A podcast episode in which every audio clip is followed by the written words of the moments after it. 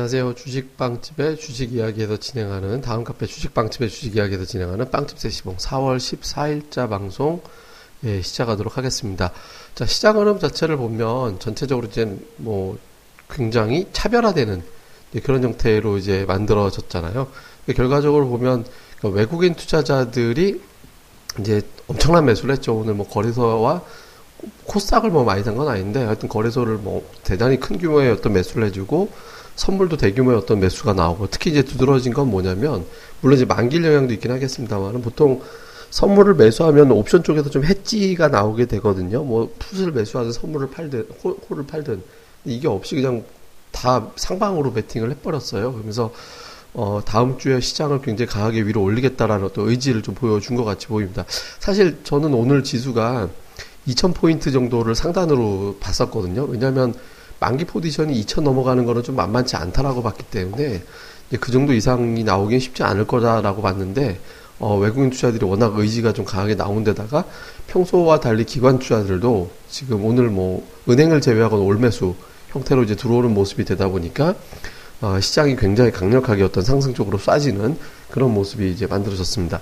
반면에 이제 중소형주 쪽은 상대적으로 약했죠. 그러니까 그 기관이 소형주를 좀 팔았고 그리고 코스닥은 또 대량 매도 그러니까 600억대 이상 그 매도를 하면서 이제 흐름을 갖다가 굉장히 좀 좋지 않게 만들어냈거든요. 거래소도 뭐 지수 상승에 비하면 상승 종목수가 한 100개 정도 내외밖에 이제 많지 않았기 때문에 이제 흐름으로는 그렇게 크게 이제 문제가 될 정도는 아니지만 어쨌든 조금 소외가 되는 형태가 됐습니다. 근데 여기서 오늘 거래소하고 코스닥하고 좀 나눠서 설명을 해드려야 될 것 같아요. 우선 거래소의 동력은 어, 첫 번째 제가 이제 어제 방송에서 이제 말씀을 드렸던 거죠. 그러니까 시장에서 디플레 시대가 종료가 되는 거다라고 보는 것 같아요. 그러니까 디플레 시대의 종료. 이게 무슨 얘기냐면 유가가 계속 올라왔잖아요. 40달러에서 올라오다가 조정 나와서 35달러로 갔는데 그때 제가 35달러 부분이 굉장히 중요한 구간이다. 여기서 깨고 내려가느냐 올라가느냐 굉장히 중요한 30달러, 35달러가 깨지면 그동안에 올라왔던 유가의 어떤 흐름이 완전히 꺼지는 게 되기 때문에 이 부분이 굉장히 중요한 어떤 변곡이었거든요. 근데 그 자리에서 유가가 무너지지 않고 이제 버텨줬죠. 그러니까 버텨주면서 이제 흐름이 다시 올라와서 올라오면서 이게 저유가 시대가 사실상 끝난 건가 보다. 라고 이제 기대할 수 있는 상황이 이제 만들어진 거죠. 그러니까 제가 이제 표현을 디플레 시대가 마무리된 걸로 투자자들이 인식을 하는 것 같다. 그동안에 이제 그 저성장 저물가 시대가 마무리가 된 걸로 보면 이게 저성장 저물가가 마무리가 되면 투자자들은 인식이 어디로 가냐면 본격적인 어떤 경기 민감주들의 장세, 또 신흥시장의 장세 이쪽으로 시선이 넘어가게 되거든요. 이렇게 되면서 이제 대형주들이 우리나라 대형주들이 지금 자산 대비 싸잖아요. 그러니까 이제 뭐 못난이들 그동안 이제 못난이였던 게 뭐 실적이 하향이 되네, 뭐 경쟁력이 떨어지네 이렇게 해서 이제 빠졌던 종목들까지 싹 다 올라오는 형태가 되는 거죠. 뭐 시, 지금 시장의 못난이 중에 대표적으로 최근에 힘이 센 게 두산인프라코나 삼성 엔지니어링 이런 종목들은 사실 취급을 못 받던 종목들이잖아요. 그러니까 이런 종목들까지 챙겨봐야 될 정도로 시장이 굉장히 강력해졌다라는 거죠. 그러니까 이런 어떤 측면이 좀 한 가지가 있고 또 한 가지는 이제 그동안의 어떤 시장 흐름 자체가 철저하게 글로벌 어떤 금융시장에서의 어떤 자금 동향 그러니까 이제 뭐 신흥시장 쪽에서 자금이 조금 조금씩은 이제 들어오는 그런 형태가 이제 되다가 이제 한 3주 동안, 그러니까 지난주에 좀 주춤거리는 형태가 됐었는데 그게 우리나라, 그러니까 홍콩, 중국, 우리나라 뭐 이런 식으로 휴장이 연달아 있었거든요. 근데 그 휴장이 마무리가 되면서 그동안에 어떤 쉬고 있던 외국인들이 매수를 이제 집중적으로 할 수 있는 여력이 좀 생겼기 때문에 대형주 같은 경우는 이런 흐름들이 상당히 우호적인 어떤 환경이 만들어졌다라고 보는 거죠. 그래서 일단 대형주들은 여기서 이제 탈출 같은데 다만 이제 그 17일에 있는 산유국 회의의 결과에 따라서 완전히 양상이 또 달라질 수도 있습니다. 그때 우호적인 환경이 만들어진다면 외국인은 아마 그걸 예상하고 오늘 선물로 산 것 같은데 산유국들이 15, 17일 산유국이 동결 취지의 어떤 합의가 이루어진다라면 유가가 이제 상승하거나 또는 적어도 내려가지 않는 분위기가 조성이 되면서 시장이 흔히 말하는 축포를 쏠 수도 있어요. 그러니까 2050을 단숨에 넘어가는 형태가 될 가능성이 있거든요. 그러니까 이제 17일에 어떤 그 변화까지 현재까지 확인이 돼야 되는데 일단 오늘장 돌아가는 거 봐서는 외국인 투자자들이 이제 긍정적인 쪽에 베팅을 일단 해놓고 보는 것 같이 보입니다. 이게 좀 중요하고요. 반면에 이제 중소형주 코스닥은 왜 빠졌냐? 이제 두 가지입니다. 이것도 첫 번째는 그 오늘 정치 테마가 너무 거래가 셌어요. 그러니까 정치 테마주들이 오늘 코스닥 시장 거래 대금 그러니까 정치 테마의 모든 종목을 제가 뭐 다 더할 수 있는 상황은 아니니까. 근데 지금 거래 대금이 오늘 뭐 한 3조 5천억 왔다 갔다 정도밖에 안 되는 거래대금인데 그 정도 되는 거래대금인데 오늘 정치 테마에 예를 들어서 안내판 종목이 2,500억이 넘게 거래가 됐거든요. 이게 지금 여기서 이제 거래가 엄청나게 터지는 형태가 되고 뭐 다른 종목들 다 합치면 우리가 뭐 흔히 얘기하는 이제 정치 테마주로 분류를 하는 종목들을 거래 대금을 합치면 5천억이 넘어요. 그러니까 전체 거래 대비 한 20% 지금 아마 다 더해보면 20% 이상 됐을 것도 같은데 그 정도 되는 거래 대금이 여기서 터졌을 가능성이 높거든요. 그러니까 다른 종목 그러니까 블랙홀이 되는 거예요.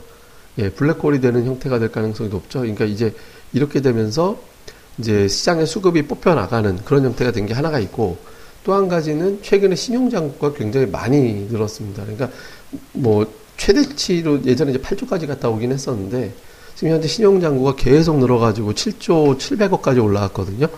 그러니까 이게 지금 6조 원대 한 6조 2천억대에서부터 지금 여기까지 8천억이 벌었어요. 그러니까 2월부터 치면 한 두 달 정도 되는 기간에. 그러니까 근데 보통 주식 시장의 속성, 속설이, 속성이 이제 개인들이 외상으로 주식 산 거에 대한 수익을 안 내주게 안 내주려는 그런 특성이 또 있거든요.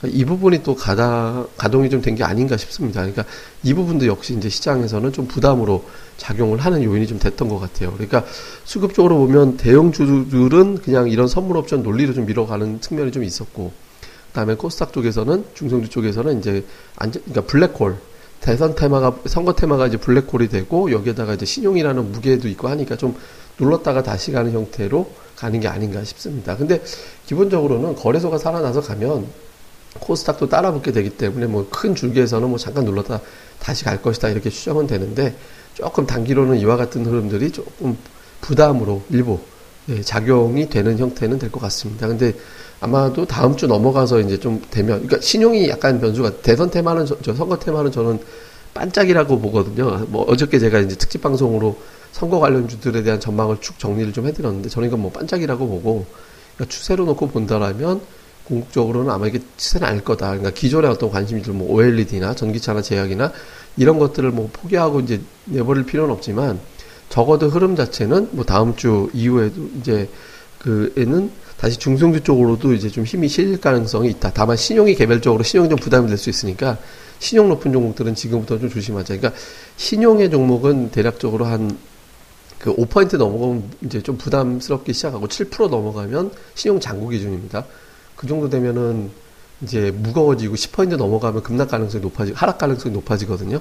그러니까 이 부분도 종목들별로 한번 갖고 있는 종목들의 어떤 신용장고 추이도 한번 좀 체크해 보시는 게 좋지 않을까 싶습니다. 그래서 전반적으로 보면 일단 뭐 외국인들의 어떤 수급 동향이라든가 이런 걸 봤을 때 이제 뭐 다 그러니까 내일뿐만 아니라 오늘 저는 이제 만기 날 이렇게 막 이제 조금 이렇게 외국인 투자들이 오버하면서 쌓아 올린 것 같거든요. 근데 이제 뭐 잠깐 눌리긴 하겠지만 이제 일단 주말에 있을 산유국 회의를 외국인들은 긍정적으로 해석을 좀 해놓은 것 같아요. 그러니까 이 산유국 회의 이후에 외국인 투자들이 자기네들의 본색을 위로 빵 쏘면서 축포를 날릴 가능성 쪽에 조금 더 무게가 실리긴 합니다. 물론 이 자체도 우리가 흔히 기대하는 대대 상승 이런 건 아니고 그냥 박스권 상단으로 가는 정도 상승이라고 여전히 예상은 하고 있습니다만은 뭐 실제로 이제 그게 어떻게 될지는 우리가 이제 그때 결과를 봐야겠죠. 근데 어쨌든 시장 분위기는 외국인들의 이제 주포가 있어야 지수가 어쨌든 뭐 올라가잖아요. 주포가 있어서 올라가면 또 거기서 상승하는 명분은 또 걷다 갖다 붙이니까 그러니까 이제 흐름은 외국인들이 컴백했다라는 것은 어떤 재료를 앞설 수 있는 그런 재료가 될 수 있으니까 그러니까 이 부분들이 이어지는지 보고 또 종목은 여전히 저는 이제 동일합니다. 그러니까 못난이 종목들이 좀 많이 올라왔는데 또 이 중에서도 여전히 기존에 갔던 애들이 또 못난이가 아닌 또 계속 주도주가 될 수 있다라고 생각하거든요. 그러니까 화학건설, IT 증권, 중소형들은 OLED 제약, 전기차 이쪽 중심 보고 추가로는 제가 지난주에 유진 기업을 소개해드리면서 말씀드렸죠. 이렇게 건자재 쪽 애들 종목들 애들이라고 하니까 이상하네. 이런 종목들의 어떤 흐름도 같이 잘 체크해 보시면 좋을 것 같습니다. 예, 뭐 자세한 건 제가 저희 또 카페 다음 카페 주식방집의 주식 이야기라는 저희 다음에서 주식방집 이렇게 검색하시면 되는데 저희 카페에 다 이제 내용들 정리돼 있으니까 이거 흐름도 잘 보셨으면 좋겠습니다. 예, 자 그러면 하루 잘 보내시고요. 저희는 또 다음 시간에 뵙겠습니다. 감사합니다.